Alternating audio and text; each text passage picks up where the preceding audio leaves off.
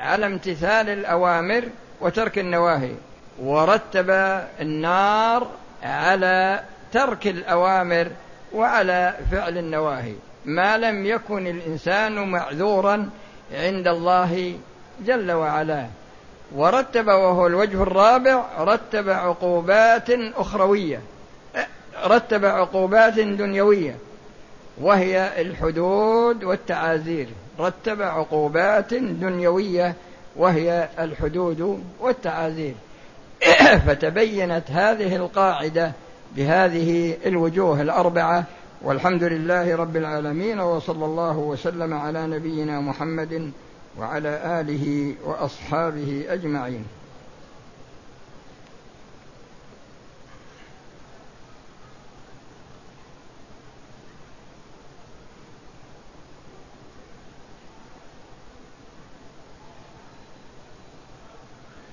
في أسئلة؟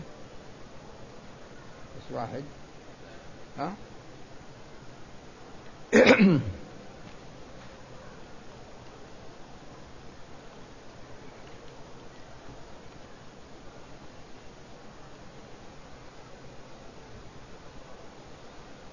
هذا يسأل يقول أليس العقوبات؟ هذا نص السؤال. لأن ترى الأخطاء النحوية التي تقع في الأسئلة هذه تبع السائلين لكن أقرأها كما هي.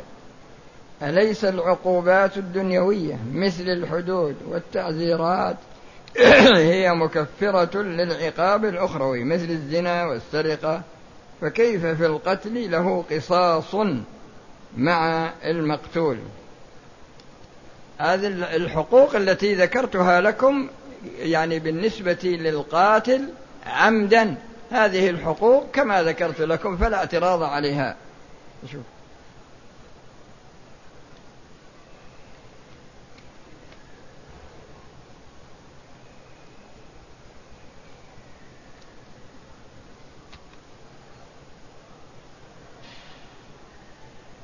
هذا يسأل يقول ما هو دليل القاعدة؟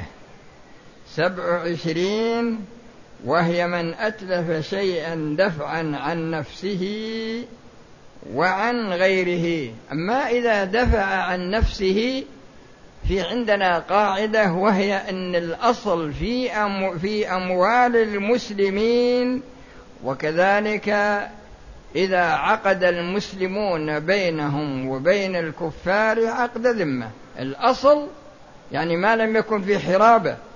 الأصل هو احترام الأموال. هذا أصل مقرر في الشريعة.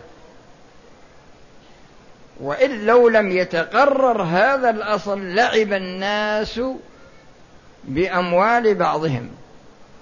لكن هذا أصل مقرر لو كان طفل في بطن أمه فماله محترم. ذكر أنثى أي شخص يملك فحينئذ يكون ماله محترما. هذا المال طرأ عليه إتلاف. الإتلاف سبب. هذا المتسبب. هذا المتسبب إذا كان دفع الأذى عن نفسه فهذا داخل في أدلة القرآن وأدلة السنة وهي أنه لا ضرر ولا ضرار. لا ضرر ولا ضرار. وجزاء سيئة سيئة مثلها. من اعتدى عليكم فاعتدوا عليه بمثل ما اعتدى عليكم. فهذا لو تركه قتله. لو ترك هذا الجمل الصائل عليه قتله. فهذا مدافع عن نفسه. ولو لم يدافع عن نفسه يكون داخلا في قوله تعالى ولا تلقوا بأيديكم إلى التهلكة. فإذا ما دافع عن نفسه مع القدرة وأهلكه الصائل هذا أو ادمي صال عليه فهذا يكون قد ألقى بنفسه إلى التهلكة. أما بالنظر إذا دفع الأذى عن غيره فهو متبرع. إذا دفع الأذى عن غيره فهو متبرع يعني ليس ليس من الأمور مثلا الواجبة عليه إنما هو متبرع وبما أنه متبرع فإنه يكون ضامنا.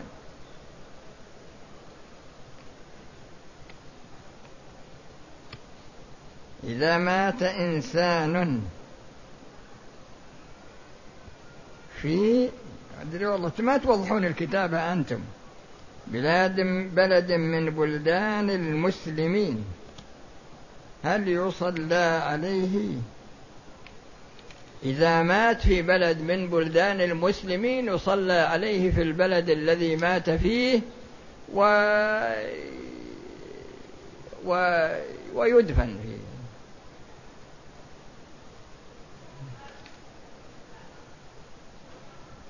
إذا كان الحيوان الصائل على غيره يؤدي إلى هلاكه فهل يجب على الشخص دفعه؟ إذا كان بيدفعه بما دون القتل فالأمر واجب عليه لكن كلامنا إذا لم يمتنع إلا بالقتل.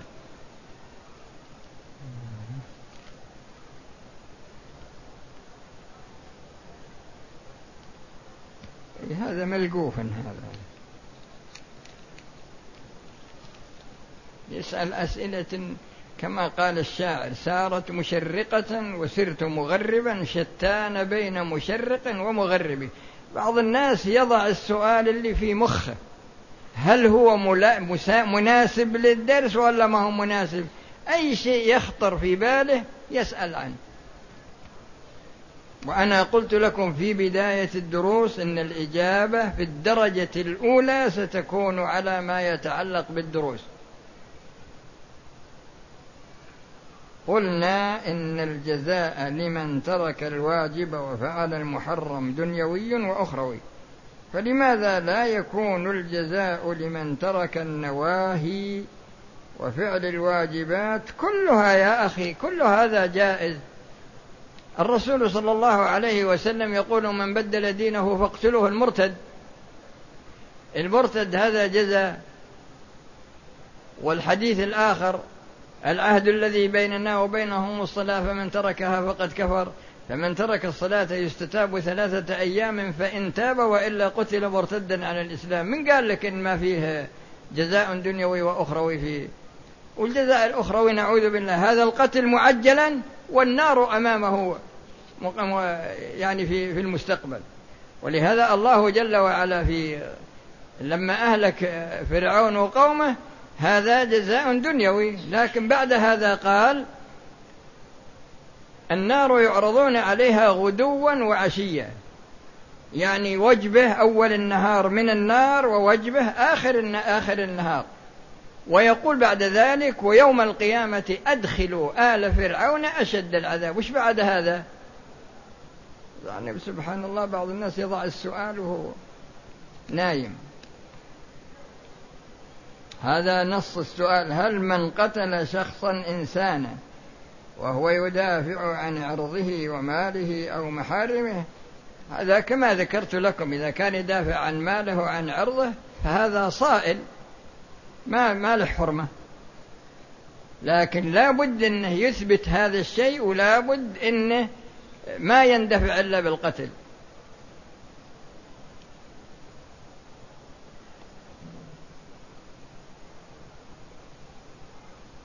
يقول هذا إن مقصد القاعدة رقم 24 هو أن الشخص يكون عنده ما هو ملك له ملكا شرعيا إلى آخر الكلام طبقنا المقصود على صورة الإيش؟ أنت الذي طبقتها أنا ما أتيت بهذا المثال يا أخي. هذا المثال أنت الذي أتيت به لأنه هو أخذها بغير سبب شرعي. شوف.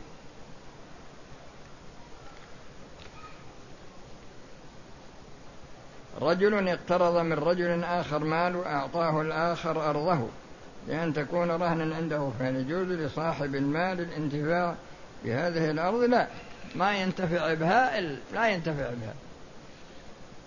لكن لو كان لو كان المرهون بهيمة فإنه ينتفع بها بقدر ما ينفق عليها فقط.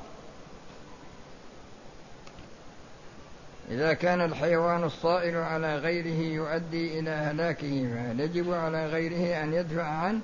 إن كان يستطيع فإن كان واجب وأدى ذلك. على كل حال أنا ذكرت لكم القاعدة وإذا حصل نزاع فالمحاكم الحمد لله موجودة.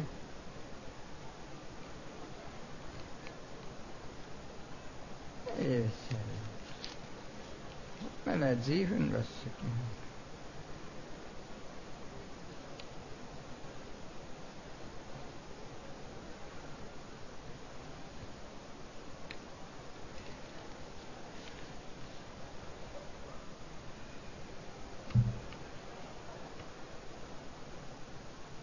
لماذا لا يكون هناك لمن فعل الطاعات وتجنب المنهيات جزاء دنيوي لقوله أولئك لهم الأمن وما في مانع من الجزاء الدنيوي. في جزاء دنيوي وجزاء أخروي. الأمر في هذا واسع.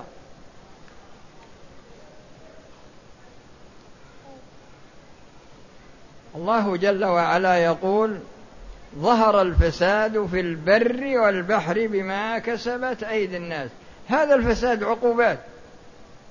هذا الفساد عقوبات دنيوية. ويقول وما أصابكم من مصيبة فبما كسبت أيديكم. ويعفو عن كثير. ويقول ما أصابك من حسنة فمن الله وما أصابك من سيئة فمن نفسك. فما في هذا موجود هذا وهذا. هذا آخره ها؟ إيه يمكن كان فيهم لقافة نتركهم بس. لأن بعضهم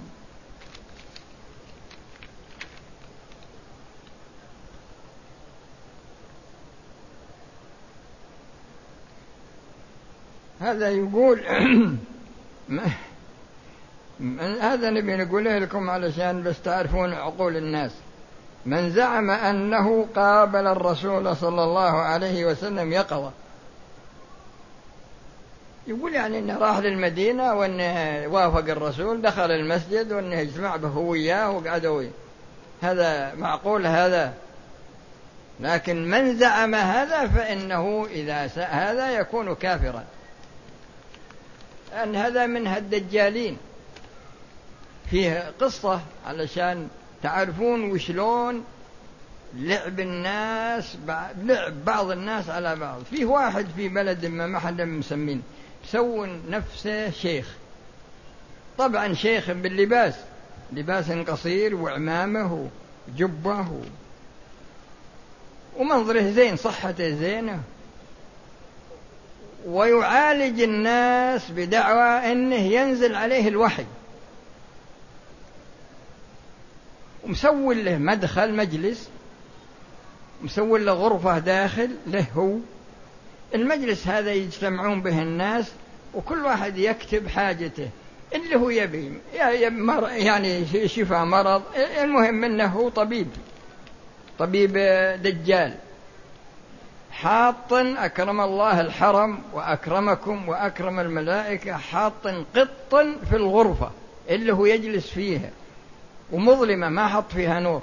إذا أخذ الأوراق هذه دخل للغرفة وصار ينغز القط هذا والقط هذا يعمل صوت.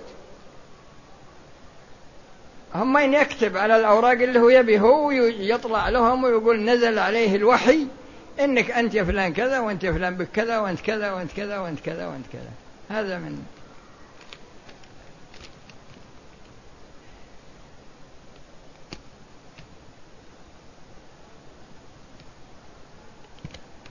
هذا هذا ملقوف النقافة تامة بعد. علينا. من وهذا وهذا يسأل عن رؤية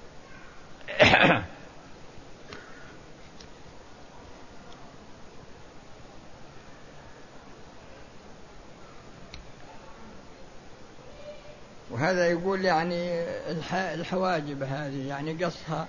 هذا من هذا منهي عنه لا يجوز. إيه، بس أبدا فاضيات. إنها الحريم. إنسان يستاهل حرمة في فاضي وإنسان يستاهل زوجها فهو أفضل. أكثر يعني. يعني سبحان الله بعض الناس تجدون أنه يشغل نفسه في أمور تافهة مرة.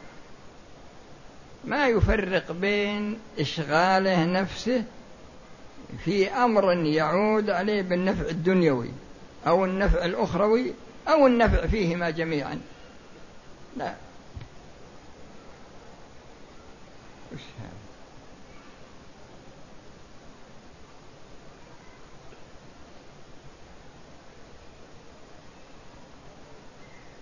هذا يقول أنا رجال إذا جلست مع الناس أكثر الخرط عليهم.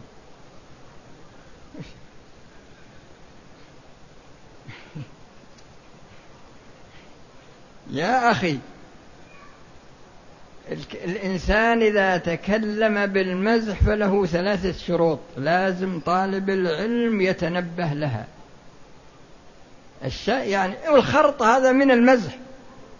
الشرط الأول أن يكون الكلام صدقا.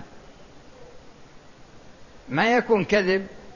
لأنك ستسأل عنه يوم القيامة فيكون صدقا.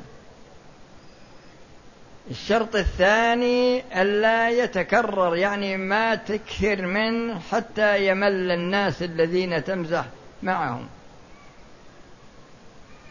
الشرط الثالث ألا يغضب الممزوح عليه. ثلاثة شروط. يكون صدقا ولا يتكرر تكرر ممل ويكون ولا يغضب الممزوح عليه. فإذا تحققت هذه الشروط الثلاثة ما في مانع من المزح. وإذا اختل شرط منها أو شرطان أو اختلت كلها بعض الناس يصير مثل الماكينة الأوتوماتيكية ما يسكت أبد. إلا يا الله إذا نام.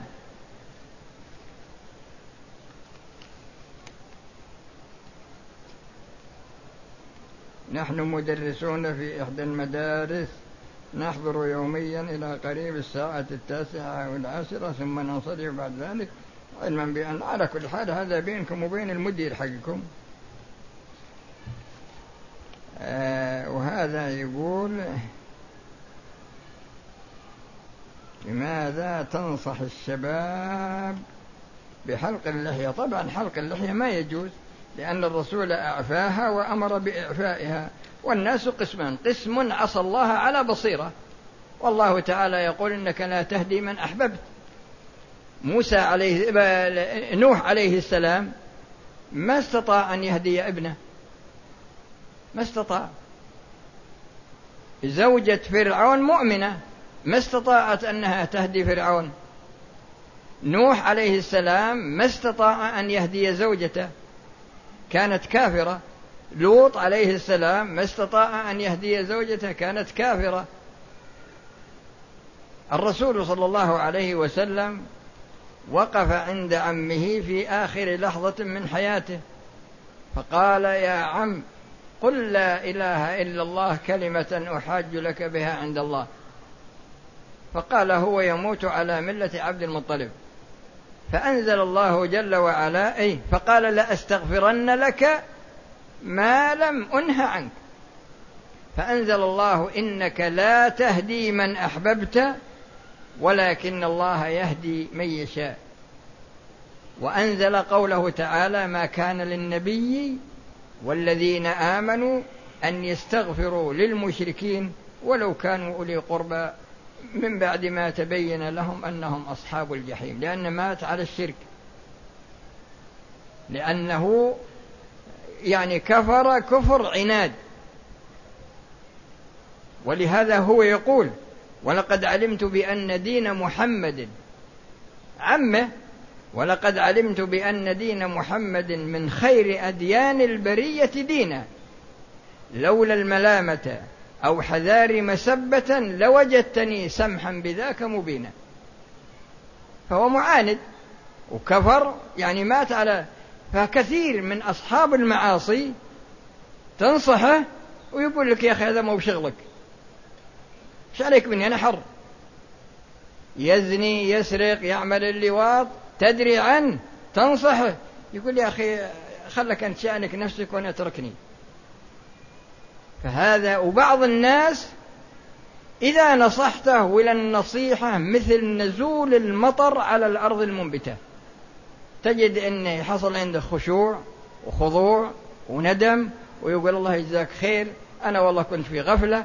ثم إن الله سبحانه وتعالى علم صالح حاله وعدله من طريق الضلال إلى طريق الهدى.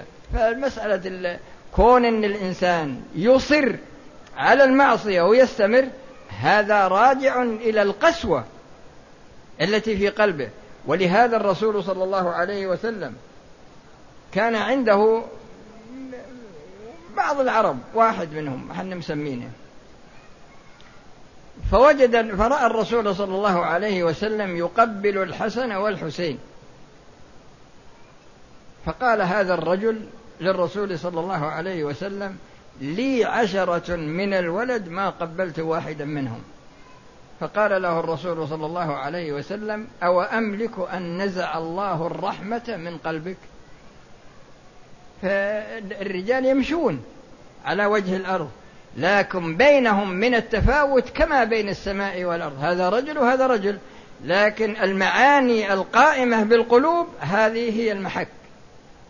فتجد مثل ما ذكرت لكم في المرأة التي جاءت للرسول زانية اعترفت وتابت لأن حديث إذا بلغت الحدود السلطان فلعن الله الشافع والمشفع فلما بلغت لأنها لو تابت قبل ستر الله عليها لكن جت وطلبت أن يقام عليها الحد. ماذا قال فيها الرسول؟ قال إنها تابت توبة. لو قسمت بين سبعين من أهل المدينة لوسعتهم فبعض الناس إذا منا عمل المعصية حصل عنده خوف وخشية وقلق. أنا بعض الناس يسألني يكون قد عمل معصية له أربعون سنة. ويقول باقية في نفسي إلى الآن. فما هو المخرج؟ وبعض الناس المعاصي في الليل والنهار ولا يكون عنده إحساس أبد. فإنك لا تهدي من أحببت ولكن الله يهدي من يشاء. لكن الإنسان الذي عافاه الله من هذه الأمور يشكر الله لأن هذه نعمة من الله. والإنسان اللي مبتلى بهذا الشيء ينصح ولكنه ما يمتثل ولا يحس. يمكن يرتكب معصية ثانية وثالثة هذا ينبغي يجب عليه وهو يجب عليه أن يعيد النظر في نفسه حتى لا يدركه الموت وهو على حالة غير مرضية لله لأن الله تعالى يقول يا أيها الذين آمنوا اتقوا الله حق تقاته ولا تموتن إلا وأنتم مسلمون. يعني خذوا بأسباب السعادة ولا تأخذوا بأسباب الشقاوة.